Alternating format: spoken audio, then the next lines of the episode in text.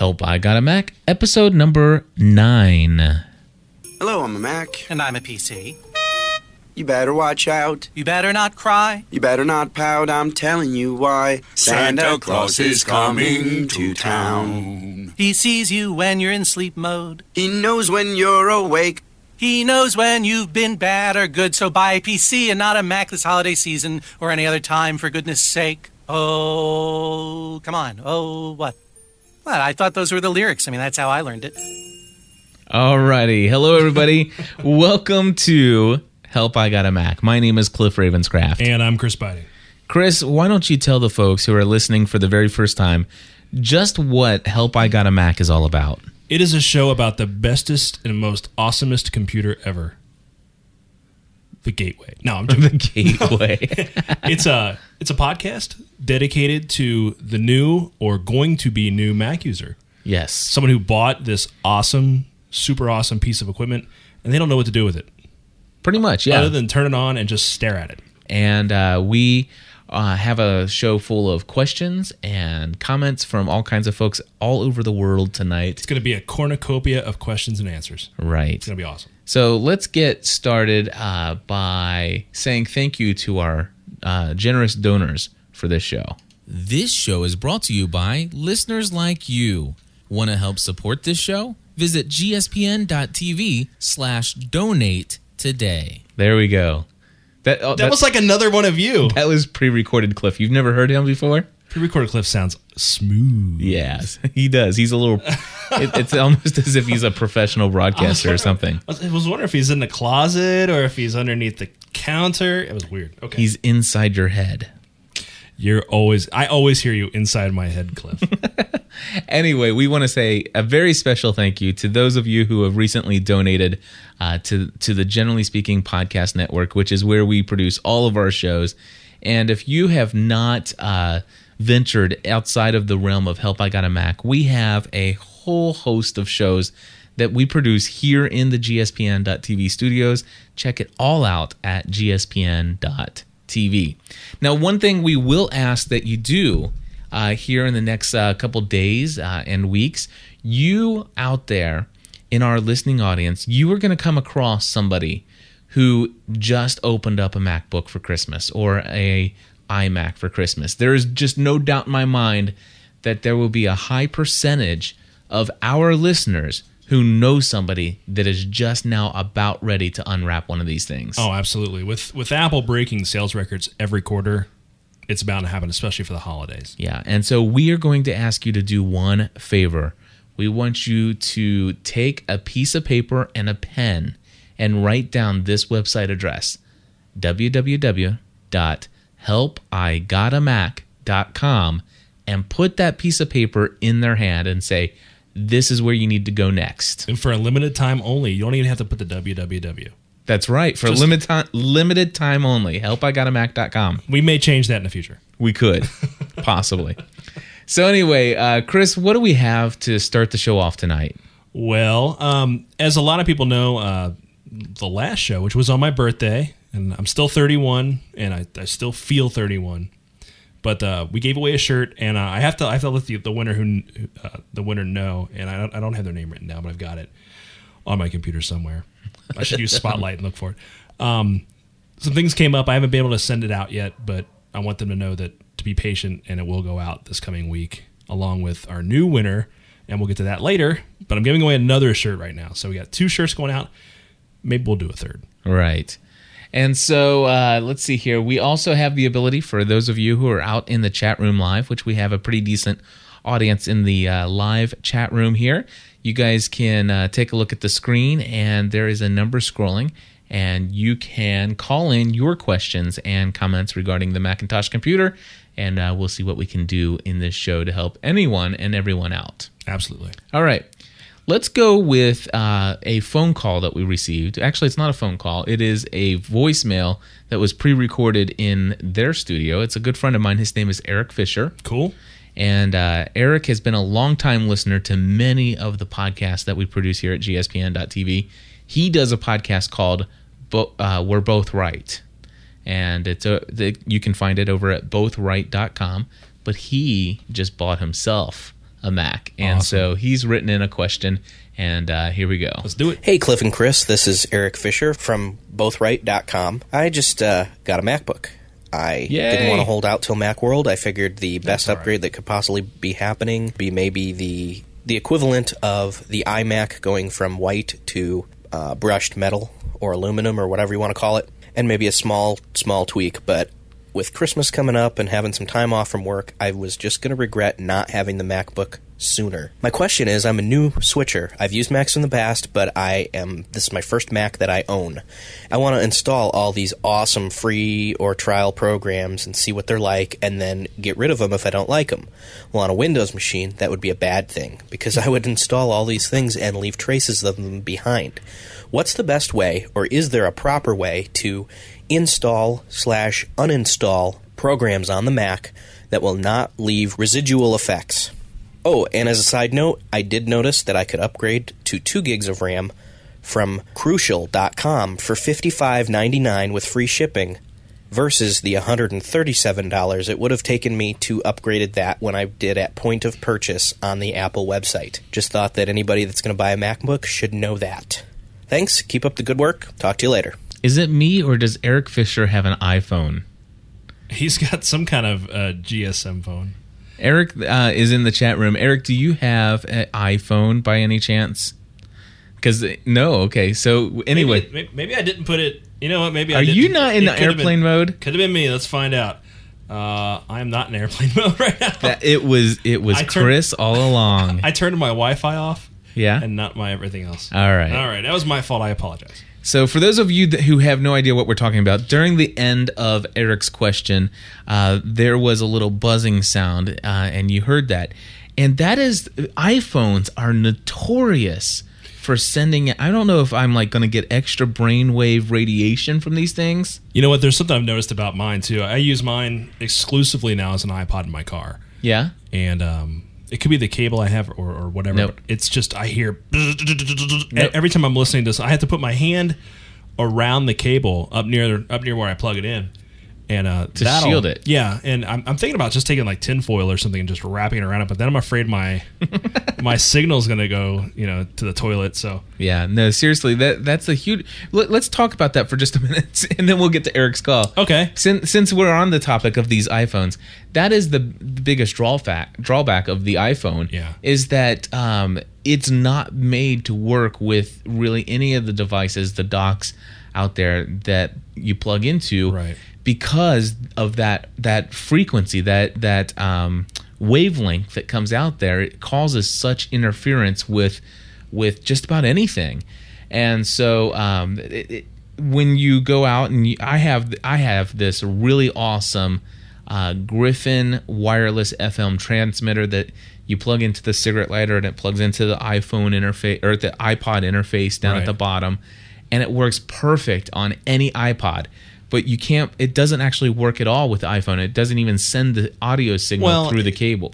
and, and it makes sense to me why that wouldn't work just because you're you're putting a transmitter on the bottom of a transmitter Yeah. so uh, that that i could see why it's not working It- it's weird though that the headphone jack causes interference now it could be because i made my headphone jack for my car what i did is i took the normal shielding on Uh-huh. there and i kind of stripped it around so it would But fit yeah, but it's not that because I have a couple cassette adapters that do the same thing that do Okay. the same exact thing. So someone will come out with something I, I've been looking every time I go into an electronics store. I always look for some kind of iPhone approved device that will send the audio to the radio. But i'm just gonna have to macgyver something again. there you go. Yep.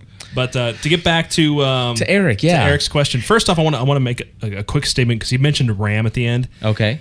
If you're gonna buy a new Mac, please, please, please don't buy the RAM from Apple because they make them out of unicorns or something. They're like ten times more expensive than if you bought them from Crucial or from Kingston or from anywhere else. And and a lot of people are like, oh well, Apple tests the RAM. No, it's the same kind of RAM that you get anywhere else. Generally, it's Samsung RAM or this weird company called Hynix, who I've never heard of. Um, but yeah, just get get your RAM somewhere else. The only exception I would say to that is the Mac Mini, because you have to use a putty knife to open it up. Right. So Yeah. Now, I will tell you that when I went and bought my MacBook, switching from one gig of RAM to two gig of RAM, they already had pre-configured upgraded MacBooks. and that's okay. But if if you're buying it at the store and they don't have a pre-configured one, Yes. don't get the RAM there, please. Exactly. Exactly. especially on a MacBook, it takes 10 seconds to do it. And what's really cool is if you ever decide to get a bigger hard drive on the MacBook, it's just as easy to get a new hard drive for that too. Cool. Well, uh, what else did Eric ask? Um, deleting. Yes. Files. Yes. Um, on a Mac, all your applications are encapsulated. I, I use my hands a lot. If people are watching the video, I use my hands a lot when I talk. Um, all the files are encapsulated, which what that what that means is when you look at like the program iChat, when you click on iChat, you're what you're really clicking on. It looks like an application, but it's really a file. It's a special kind of file, and it has everything in that file basically. it's kind it's kind of like if you can th- think of like um you know a pill a capsule that you take that has a pill and when you swallow that pill you think that you're just swallowing that pill but in fact what you're doing is that pill is is really a, a lining that capsule will fade away and inside are all the little capsules Right. uh, the different little things that'll that and, are and they, they call them packages. You could you can right click on if you, if you Macs or drugs that's what Eric says if you right click on any application, it says show package contents, and you don't ever really want to mess around with any of that stuff. But when you let's say you start up iChat, mm-hmm. the only extra thing it's going to really put anywhere else other than the file is your preferences.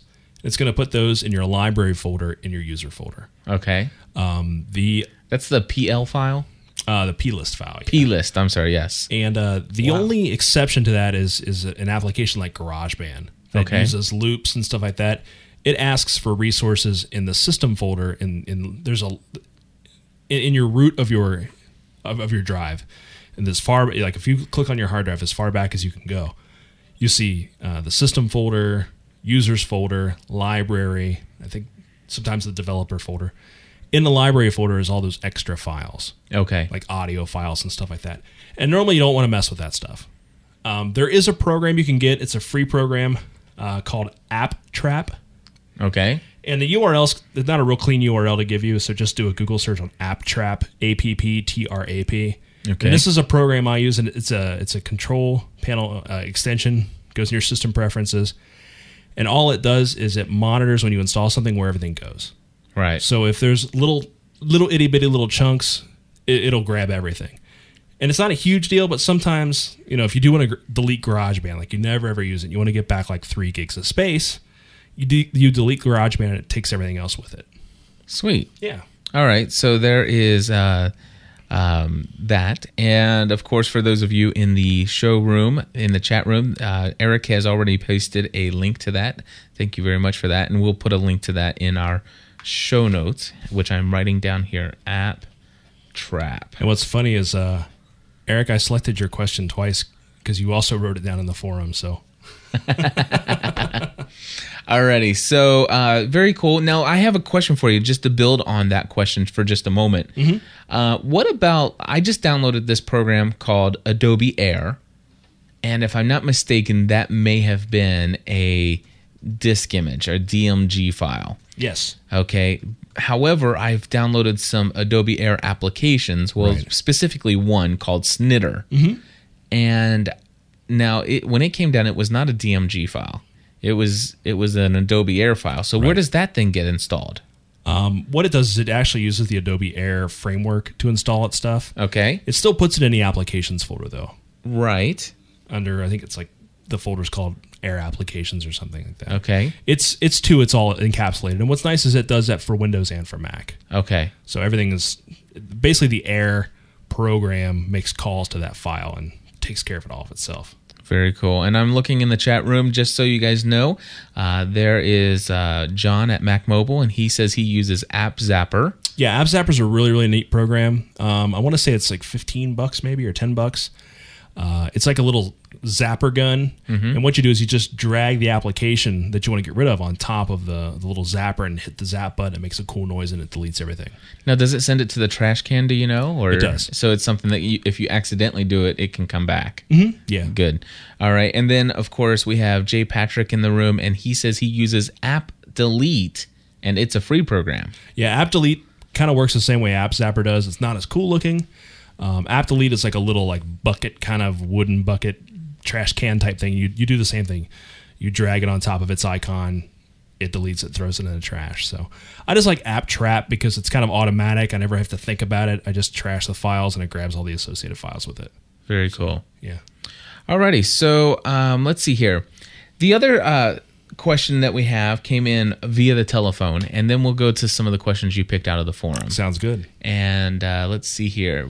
Let me pull this up, and I think it I think it was Bill or Bob. I can't remember. I think it's Bob. Uh, hello, Cliff and Chris. Uh, this is Bob Yep. uh, calling from the Seattle, Washington area, Shoreline, a suburb. Sweet. And uh, in regards to the podcast help, I've got a Mac, and I love the show. I called in a few weeks ago. Um, I have uh, found that uh, if when I do my iPod, uh, uh, iTunes, if I just bring in all my albums off of my CD collection, you know, 10 or 15 at a time, and then on the album view list, if I put it on the date that it was added, it gets them all on the most recent ones. Go to album view, where it shows the album icon on the left side. I can just drag the album album icon over with all 15 or 16 songs at one time and drop it right onto the the iPod uh, icon, and uh, there they go. Before I was just uh, bringing them over one at a time, and it was really time consuming. But really, thanks a lot for the tip. I really appreciate it. And uh, for uh, for uh, Chris and uh, or I mean uh, Cliff and Stephanie uh, for the Lost and Heroes um, podcasts. Thanks so much. It's it's just a wonderful thing to look forward to for me. It just it, it's I, I I listen to lots of podcasts of those two shows, and um, yours are by far my favorite. I found yours later later on after you began and went back and archived them and listened to uh, all of the heroes ones and uh, most of the last ones about my favorite episodes, and I and I really enjoy them. And I just I heard the statement uh, show, and I just wanted to be one of the people, many people that took the opportunity to call in and thank you guys for what you do because it does mean a lot and it is it is really great and I really appreciate it. I have one problem uh, as far as the help I've got a Mac goes. When I installed Leopard, I kind of goofed on saving my uh, pictures and uh, I have a I have a feeling that I did I tried to do a clean install and I have a feeling that they're in that they're in my Mac Mini on the hard drive and I can't access them. Every time I get close to where I believe I'm getting them, I get uh, uh, Unix executable file and it can't open it. And I'm wondering if this is, and since it's a mini and it's very portable, almost like a laptop, I'm wondering if this is something where I, I might be best taking it to Genius Bar or, Apple Store and asking them to go in and see if they can retrieve my photographs that I've got in there. Um, I, I feel confident that we'll get success here. Thanks again for everything. You guys are great. I so look forward to the show and uh, to the shows. And um, God bless you. And uh, bye bye. Thank you very much, Bob, and, and especially for your kind words about all the shows that we produce over here. And uh, we very much appreciate your encouragement. Sweet. Now, uh, let's talk about his uh, pictures. Yeah, pictures are the yeah. So, okay. What can I say about him? Um, Sounds like he just upgraded to Leopard, is, is what I heard. right. And he did not do anything to save his pictures, bef- you know, off before he did the upgrade. Yeah. Um, yeah. And that's that's one thing that that both of us will recommend until we're blue in the face is to back up those very very critical things. Uh, you know, your photos, your music, your documents, all that kind of stuff before you ever go to a whole new operating system. You know, Right. Always make a backup. Now, as far as the Unix executable file, uh, sometimes um, OS 10 will put that that little blurb on files that doesn't. It's not real sure what to do with. Right. Um, will be a, a Unix executable file. It doesn't mean anything. Um, as far as where his file his photos are, the best bet at this point is to take it to the Genius Bar. Um, for the initial diagnostic, they're not going to charge him anything, and they, it's probably something they can fix in 15 or 20 minutes. Very cool. Now, if he did a clean install and didn't back him up, I, I don't know. Um, technically, the files should still be on the system, even if you do a clean install. It formats it, but it does a quick format where it says basically it flags the hard drive, says, "Hey, I'm going to delete all this stuff. Just I'm going to flag it for deletion. It's going to stay there until you write over it." So that if if that's the case, there's a slight chance it could still be on there, but you need to get specialized software to get it off. yeah, which they may have at the Mac Genius Bar, or at They- least yeah data, data rescue is a program that, that he can get it's from prosoft um, but it costs like a hundred bucks you can download a demo to see if it can find the files before you ever spend any money though Very cool. Now, I have a question uh, for myself here, Chris. I have decided, I, I believe that, if I'm not mistaken, Flickr.com, I've been playing around with their free version mm-hmm. and, and I'm, loving it. Yep. And if I'm not mistaken, I believe there's some kind of limit as to the number of photos that I can put up in a one month period of time, I believe. yeah and i think there's a, also a limit on the number of albums you can put up too Okay.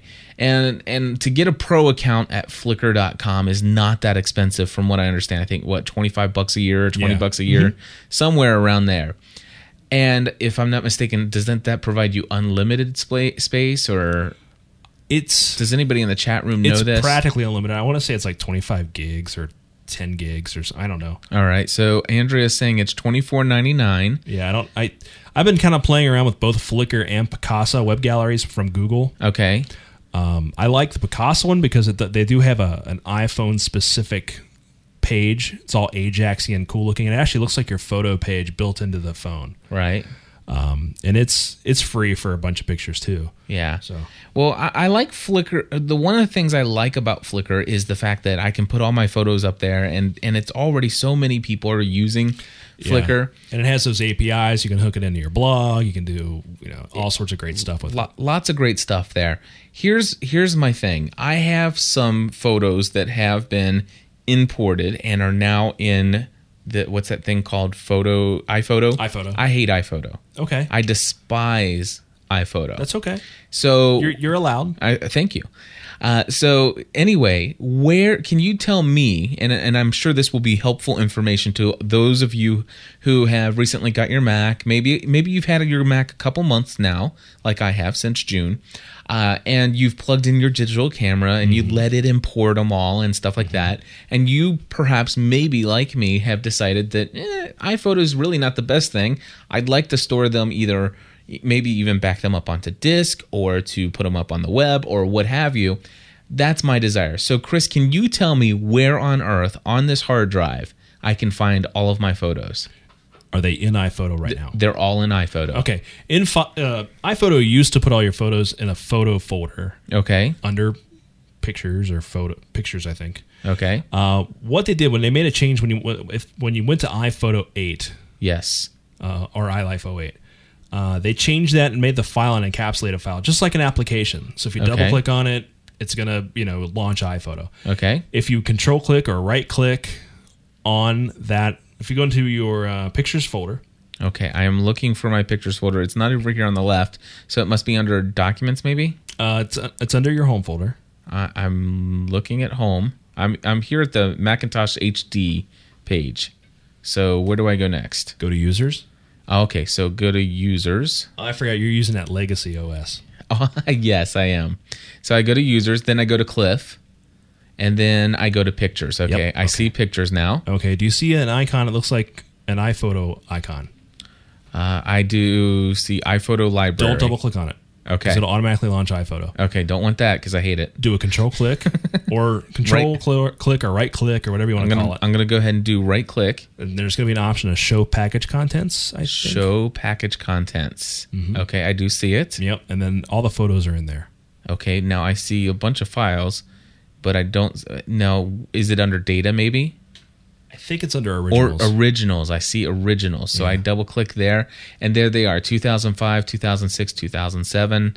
And if I double click in here, and then of course it's got it by the dates, and it does have some JPEGs now, in here. now, why do you not like iPhoto? Just out of curiosity. Uh, well, I don't know. I, I I personally just haven't really given it a chance. Uh, but I don't. Number one, I okay. Here here's the deal.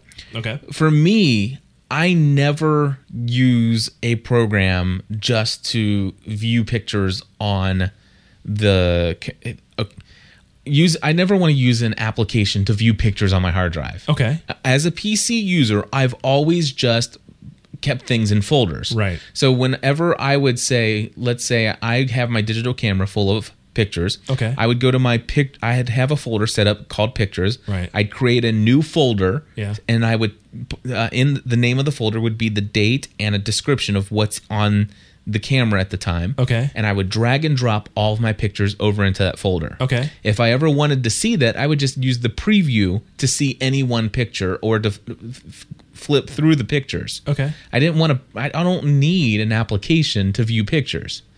What I do need from time to time, however, is I, I want to be able to still have very easy access Right. to the folders, not to a pack, uh, an encapsulated file. Okay. I, I want access to just my folders. I want to go in and I want to find the one picture that I have, and I want to be able to re- do it very easy. I want to be able to, uh, I want to be able to crop it uh, down to what I to the just the portion I want, and I want to be able to resize it to let's say 500 pixels wide by 250 pixels high. Okay. And I want to be able to do that. I cannot do that with iPhoto. Sure, you can. I can Absolutely. really. Yeah. And then can I also at the same time add text on top of it? On top of the picture itself. Yes. Okay, see that's another thing. So basically what I'm saying is the only time I, if I want to do something with my picture, I want to do it in a photo editing software package. Okay. And that's and that's fine. What what I what I use iPhoto for, um, I had a lot of metadata on on my photos and you know the location and where it was and things like that. When I plug in my my camera, it knows by the date you know that I took all these photos.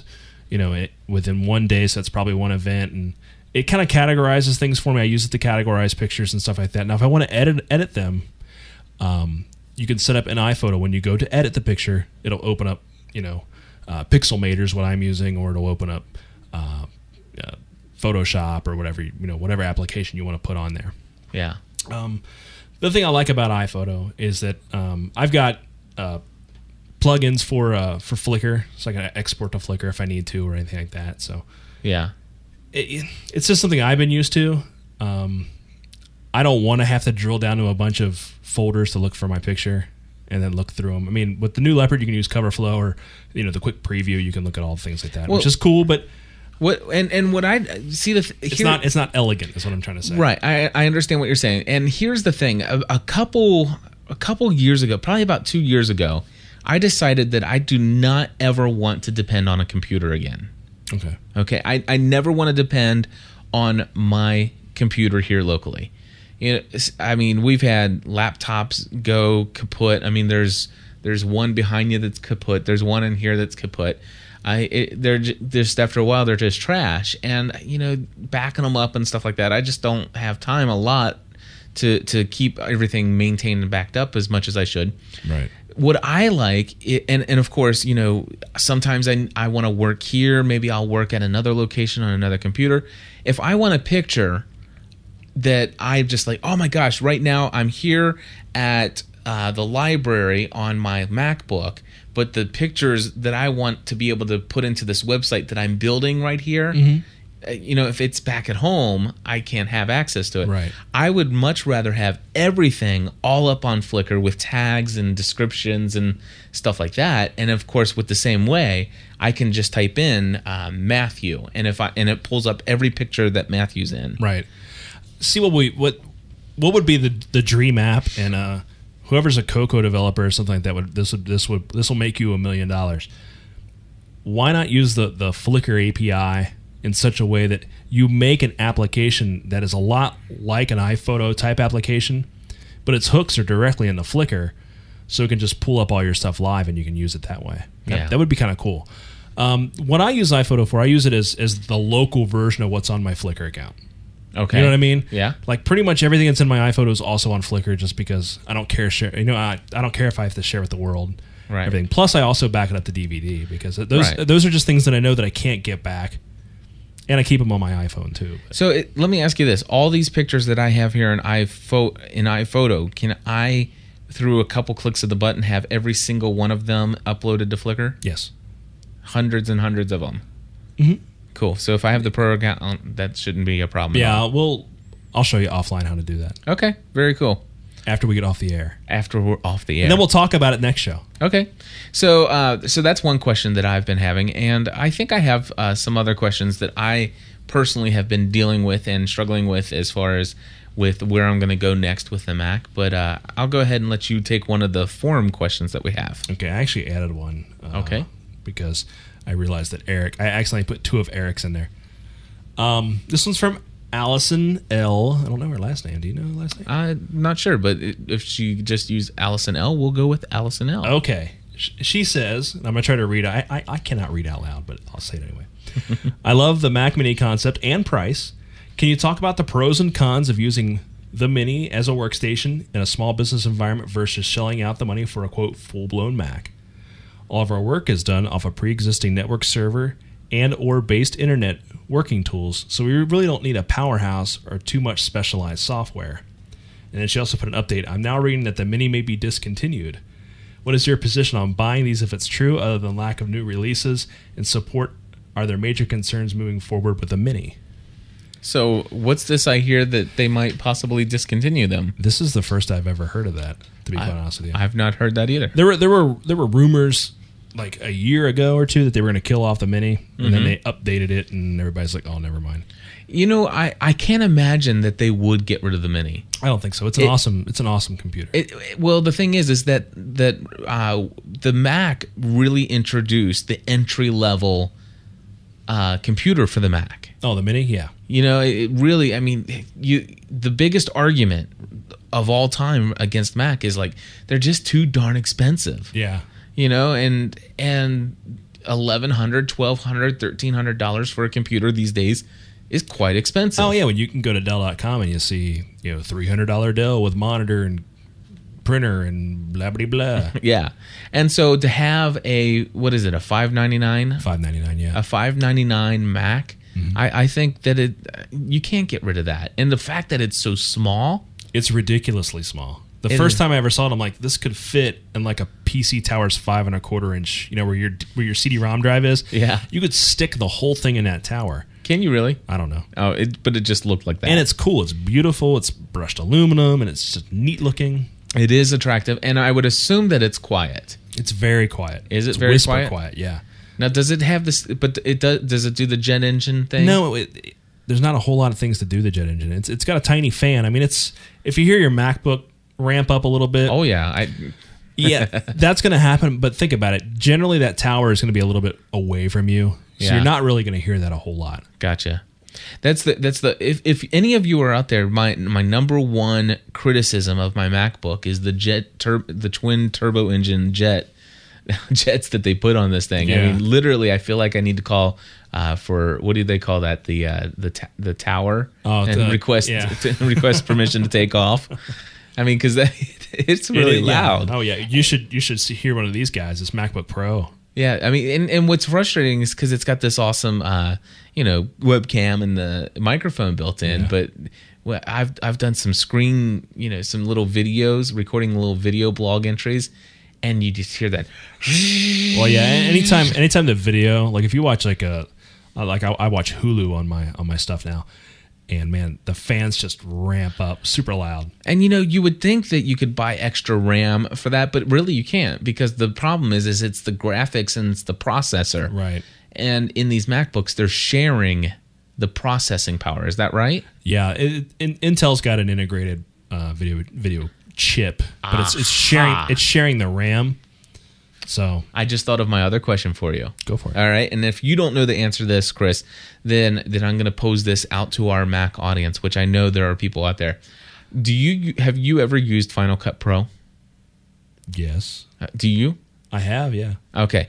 Um, I am considering uh, doing a pod, a, a video podcast, one that I would be extremely serious about. Don't do Final Cut Pro on a Mac Mini.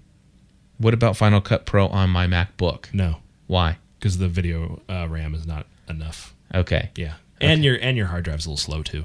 Okay. Yeah. All right. Well, th- then you answered my question, but See? but just easy. yeah. Well, the thing is, is is what I, I, if I'm not mistaken, and Chef Mark can attest to this. We went to PodCamp Boston too, uh, a, a podcasting conference, and they had this uh, session that was put together, and this guy was running Final Cut Pro on it, and he said it was the same kind of Mac that I have. And if you go to the Final Cut Pro Studio 2 website and you look at the uh, requirements, it Yeah. says that um, the Intel, the Intel shared um, memory chips, uh, graphics chips, Intel-based chips will not work. Right, and that's because the new the new version of, of Final Cut Studio is is using a lot of that core animation and and uh, core image and stuff like that, where it's it's offloading a lot of its rendering because it does real time effects. Like if you do, you know, if you do some kind of color tweak or something on the video, instead of waiting for it to render out, it's going to do it pretty much boom right right then and there, and it uses the the, the GPU to do that Okay. and really the, the graphics on the integrated stuff is just not anywhere near like what this one has. This has a uh, the brand, one of the brand new 8800 uh, Nvidia chips in it. it. It just screams. Right. So So so here's the deal then. So if I'm gonna if I decide to go with Final Cut Pro Studio, I'm gonna need to have a different Mac. I'm gonna have to have either you know we've been of course having some great discussion in the uh, chat room, and I think that if it comes down to it, you know, really the the idea of buying one of the pre predecessors of the Mac Pro, I think, was what the suggestion was. Is the with the G5 tower, the G5? yeah. it's not a bad system at all. Um, you can get like a two, uh, a dual 2.5 would be good for you. Yeah. Yeah, and something like that, and and that would be less expensive probably than getting, you know, a, a full blown iMac with you know four gigs of RAM. I would think they'd be right around the same price. But what's nice about getting that G5 is you've got, you know, you can put an, an extra SATA hard drive in it. You can put cards and stuff like that if you want to, you know, How loud are those machines? they can get pretty loud. Can they? The, the G5, the G5 towers are much louder than the Intel towers. yeah, Much, So- much. So that's something that I would definitely like uh, put out in the in the office rather than in here in the studio. Then, yeah. And then run long cables in. right? But yeah, the, the, the G5, the G5 towers were notoriously loud. Yeah, They, they have like, I think nine fans in them. is that Maybe right? 10. Yeah. Wow. Alrighty. Well, I'm still my, my I'm still up in the air on that one. The other thing that um, I don't like, and I want to know is, is uh, you know, because I'm thinking Final Pro, Cut Pro Studio uh, for video editing may be overblown for me because it's got motion and it's got. Uh, it has what's the other thing? It's got this um, It's got the some kind of color correcting. color correcting. Yeah, it's something I, I can't really imagine me using. Final Cut Express would be a good choice for you, I think. No, I've heard that that's really. I mean, I've heard some podcasters that said Right. you know that that that's all, you're gonna you're gonna hit the ceiling on that pretty quickly. Another choice is Premiere, Adobe Premiere Pro. Okay, how much is something like that? Do you know? I don't know off the top of my Okay, head. we'll have to I, look that up. I've got a lot of friends of mine uh, who do video editing, Mm-hmm. you know, on a professional basis uh, for companies, and they swear by Premiere. Yeah. It's just they just love it. But it's one of those things that if you've always used that, then it's always going to be your favorite. And if you go to something else, it's going to be different. Yeah, just like Avid guys are like, you know, I don't use anything else other than Avid. Yeah, Chef Mark says Adobe, uh, whatever you said. What is it? Adobe what? Premiere. Premiere. Uh, Five ninety nine is what I believe is Chef Mark is uh, Yeah. referring to there. It's a nice program. I've used it myself. The big thing for me is I need to have the standard timeline. Mm-hmm. You know, you- have you ever used Windows Movie Maker? I would rather be shot than use it. But yes, I, I have used it. But but basically, what you have is you have your timeline. Right. You have your video up top, and you can see distinctly your audio track right below it. Yeah, And I- you can add another audio track. iMovie 06 used to be the same way. I know, Yeah. and and I and I, I kind of like that. Only I I had the same problem with iMovie 06 that I did with GarageBand, and I just don't like how Right. I don't like the rubber band audio levels and all that crazy stuff. I would definitely take a look. Go to the Apple Store, play with uh, um, Final Cut Express, watch some of the videos online. It it is a really really nice piece of software. My here my, my for me what I would like is Final Cut Pro without those three other bundled programs. Why don't they sell Final Cut Pro anymore just by itself? Because they they tout one of the benefits of one of the packages is that it's this rendering tool. It's like, well, dude, just render me DV or output or whatever you normally output. Yeah. And I've I've got uh what is that Visual Hub that I've been using. They used to sell them all separately, and I guess they can they can package them all now for a little bit cheaper, really, if you than than if you bought them all separately. Right. Alrighty, and uh, so that that was my other question, and, and I'm still I'm still up in the air. the The one thing is, of course, just getting started out. You know, I can probably handle the cost. You know, p- pretty soon of either the new Mac or the new software, Right. but taking the bite on both of those would just be very difficult right now. Yeah. And uh, so with this Adobe uh, uh, Premiere, I wonder would that work on this MacBook? could. I, I, I honestly haven't. Um, Adobe moving to uh, Adobe used to have Premiere on both the Mac and the PC. Uh, they got away from the Mac after Final Cut came out, and iMovie was kind of getting full featured and stuff. And now they, they've decided to come come back into the fold because they're leaving money on the table. So Right. um, with the new version of Premiere, it just Premiere CS3 or whatever they're calling it now. I don't know CS2 Electric Boogaloo or whatever. Do they have all that at the Mac store or the Apple store? I don't think they they may sell Premiere. I don't, I'm not real sure. I, Yeah. I don't go to the Apple store as much as I used to. But you especially suggest not right now. But they would have Express at the store yeah that I can play They- with. Yeah, they got it installed and, and ready to. Do they have Final Cut Pro installed somewhere? Yes, they do. I They think. install all those applications for you. yeah, I, I think I might go and play with some of that. Cool. Very cool. All right, what what's the next question? We got more questions. Yeah. Yeah, let's go. Uh, this is from Pups Pals on the forum. I don't know who Pups that is. Pals, all right. They said uh, if you put a file on a server on a Mac, you just see the file. So, like, let's say you create a folder and you put some files in it, you just see those files. Uh, but when you look at it on a PC, you see two extra files, DS Store or something like that. Oh yeah, like especially if you put it on a thumb drive or something. Right, and then he, and they're asking, what are these files and why are they there, and can I delete them on the PC side? And this is a good question, especially for someone who's new, who's got still has their PC, they're transferring files back and forth. You see this .ds store, and uh, I think it's uh, thumbs.db is another thing you see. I think so. Real quick, uh, on a Unix file system, a dot whatever is is a hidden file. So if you put like dot blah blah blah, it's hidden on a Unix file system typically. .ds store is a means desktop services store, and I can't take credit off knowing this off the top of my head. I did look on Wikipedia. Um, it's a hidden file created by the uh, Mac operating system to uh, store custom attributes of a folder, such as the position of icons or the choice of a background image. And uh, pretty much what it is is is the Mac. I'm gonna use my hands again for people who can see.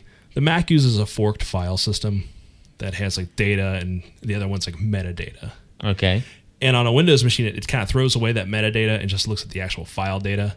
And the Right. metadata is used to store things like Spotlight preferences and things like that. And So it's basically preferences associated with the Mac OS. pretty much. So if you see those DS underscore uh, store files on a PC, you can trash them. Yep. And the Thumbs DB is a uh, it's a hidden file used by some versions of Microsoft Windows that stores a cache for the Windows Explorer thumbnail view. You can get rid of those too. Yep. Very cool. So it's just it's just extra files that that OS 10 uses to make sure you know to, to have certain options and things you know like Right. that. And and the good news is that if you delete those and then all of a sudden you want to put them back on your Mac, you're not going to be have any problem at all. No, It no. will it will automatically recreate that .ds store. Right. That- that's what's kind of cool about a Mac is is that if if like a preference list isn't there, that the program's not going to just barf and stop working. It's going to generate a new one for you. Yep, absolutely. All right. So do we have another question? I do, and this this is the the uh, t-shirt round two winner, Okay. and uh, the uh, winner is uh, Linker J Patrick. No, it's uh, J Patrick. Yeah, J Patrick. but his u- username is uh, He is he does go by Linker J Patrick. I don't know why. Patrick, why do you do that? because he's awesome. All right. So anyway, uh, what? So he's the winner of this week's T-shirt. Hold on. You got that sound effect, which is gonna when you hit that, it's gonna sound like it's a mistake because it's so late now. But do it anyway. We'll just do this one. How's that? All right. The, you want to you want to read the winning question? Yes, absolutely. Uh, is it in? Where is it at? It's it's it in our- our- it's it in our show notes? It's in our top secret show notes. All right. Well, let me pull up our top secret show notes here, and uh, which is hosted by Google Apps. I love Google Apps. Google I just Apps say rocks. www.google.com for all your application online needs. Well, except for NetVibes, I'm totally addicted to NetVibes for my homepage. You know what? I'm over. I I I, I was at NetVibes nine months ago, and I'm already over with it. I'm back to iGoogle. Yeah, but uh, you know what? I left iGoogle to, for NetVibes for the podcasting ability of it. Well, that's cool. Yeah. I mean, it, I totally love how it pulls up a podcast and and keeps it inside that tab for for you. It's it's beautiful. that's pretty cool. And uh, let's see here. Uh, so, okay, here's the question. I'm constantly hearing uh, a Mac is good for graphics, isn't it? I hate that. All right. Go ahead. I can see where it was a big deal in the 80s when PCs were running DOS and Mac had a GUI, but uh, which is let's see, what is graphics user interface for those of you who aren't familiar. Yep. Uh, but it doesn't. Let's see here. But doesn't PCs run uh, things like Photoshop just as well? Uh, what makes a Mac better for graphics? I know. Um, let's see. I know quite a few people who settled on a cheap PC because they didn't li- because they didn't need to do the graphics. Right. That is a carryover from the awesome early '90s. Okay. Uh, back when like PageMaker and things like that first came out, they only came out on a Mac. Okay. They didn't come out on, on Windows because Windows. Come on, we all remember running Windows 3.1. Right. You no know, doubt. It was awful. Yeah. Um, Nowadays, you know, I'm, I'm gonna I'm gonna take off the. I'm not really gonna take off my my Apple hat because my hair looks awful, but I'm gonna take off the Apple hat for a second. There's no difference. If you if you want to run Photoshop on Windows, that's fine. If Yep. you want to run Photoshop on a Mac, that's fine. You can probably build. I'm going to say it right now. You can probably build a PC with really really nice stats that can run Photoshop super super fast on a PC and save money than running it on a on a Mac. Yep. So if that's if your primary job is to do um, is to do basically just that, just the photo editing and and stuff like that, certainly go with a PC. Right. Now, um, Windows 2000, Windows XP, things like that, did it? They, they didn't ha- handle color management a lot. Well, they didn't handle it at all. Um, and built into the operating system, Vista has corrected that with built-in color management and things like that. Where a Mac has always had uh, color management and, and color calibration and things like that. So, in Apple's defense, they've always been a little more um, a little more aware of, of, of the color needs. You, you can still get a third party, uh, you know, color calibrator, hook it up to your PC, do that, and you'll be fine. Um, but really, for the most part, at this point now, I would say they're they're a wash. Uh, Right. You know, the, the advantages of running things on a Mac.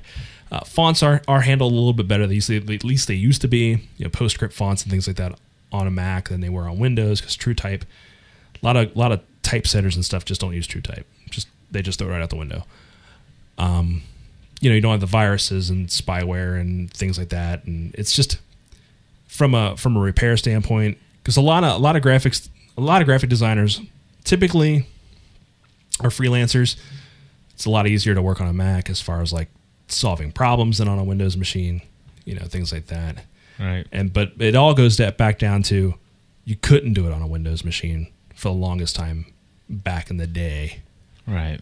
so it's it's, it's a misnomer. It's probably never going to be changed. You know that I don't need I don't need one of them fancy Macs because I don't want to do graphics. Yeah, and and you know what? I I had heard that back in the day, but more so, I had heard if you want to do video editing, the Mac is the way to go. That's because Avid wasn't out on a PC Right. for the longest time. Right, and so of course, um, you know, and of course, the fact that you get a Mac out of the box ready to go with iMovie was another reason. Right. But then XP came out with Windows Movie Maker, which, in my opinion, I enjoy Windows Movie Maker more than I enjoy iMovie. Right.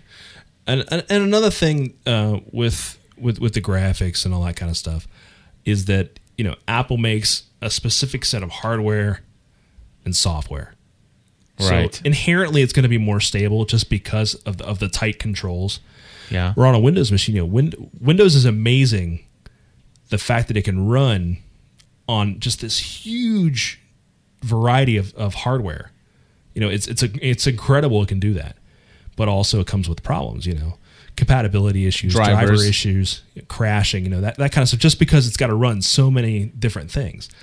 Um, whereas a Mac, you know, there's you get what you get, and that's it. So a lot of times it, the stability has seemed to be a little bit better, and that's you know that that also attributes to the why graphic design houses have used Macs for so long. Right. Because if your PC's down, you're losing money. Yeah. So, um, very good questions. And uh, J Patrick, we will get that t shirt out to you as well as our previous Yeah. two weeks Yeah. winners. Yeah. So, we will get those out uh, over the next uh, week or so. And we might, you know what? I was gonna actually gonna bring you a shirt tonight, and I totally, where's my shirt? I totally forgot, and I apologize. you, I'm getting ready to mass produce some of these fancy GSPN.TV shirts, and I'll make sure I get you one We'll trade. and even exchange Sweet. for the Apple shirt. How's that? That sounds good. I want to make, I want to make a help. I got a Mac hoodie. That'd be pretty cool. That would be cool.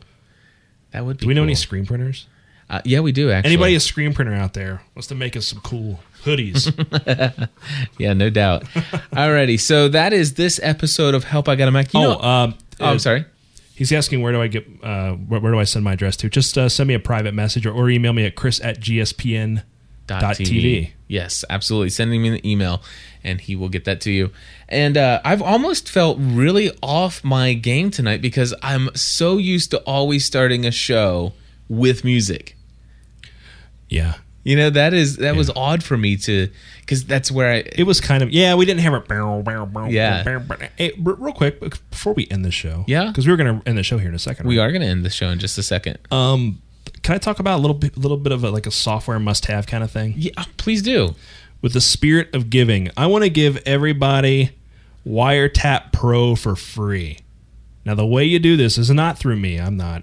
I'm not going to give anybody anything for free except T-shirts because I just got like a box full of them. All right. There's a website called MacGivingTree.com. Uh, it's from the people that brought you Mac Heist uh, last year, which Mac Heist was really, really cool. It's kind of like a viral kind of campaign where they give you clues and you go out on the internet and search, and then you get put in a code and you get free software. Okay. And then uh, you also get like software bucks when they release like this really cool like package of software for like fifty dollars. Normally, if you bought it separately, it would be like two hundred dollars. And it had like Delicious Monster and all sorts of cool stuff like that. Okay. So what is wire? What is it? Wiretap Pro? Yeah, right now if you if you if you join MacGivingTree.com, uh, you get uh, Wiretap Pro free and, and some other software, and they also have two packages on there that Christmas Day, if you go to the website, they open up and you get that software for free too. Well, tell me what Wiretap is, though. Wiretap Pro is made by I think it's made by Ambrosia Software, Okay. and uh, what it does is it allows you to record any audio that's coming into your computer. Okay. So, like if you're listening to a streaming audio, Ah. you okay. can save it, or if you're doing a Skype call, okay. you can save it as an MP3 or AIF file, anything like that. Cool. And normally, this program I think is it was like twenty dollars or twenty nine dollars when it when it was out. They now have Wiretap Studio, so they're kind of pushing people away from Wiretap Pro. Okay. But you can get Wiretap Pro now for free, so that's pretty cool. Very cool. So, Yeah, uh, Wiretap Pro is a lot like Audio Hijack. Yes, and Chef Mark wants to know if you can download them now and install them later when you get a Mac. yes. So very good. All right. Okay, folks, that is our show for the week, and uh, we appreciate you uh, joining us here in the live chat room. And everybody have a Merry Christmas. Merry, Merry Christmas to you. You have a. Merry Christmas. You too. Hope Thank you get a Mac. I, I hope I do get a Mac. Okay. See you guys later. Another one.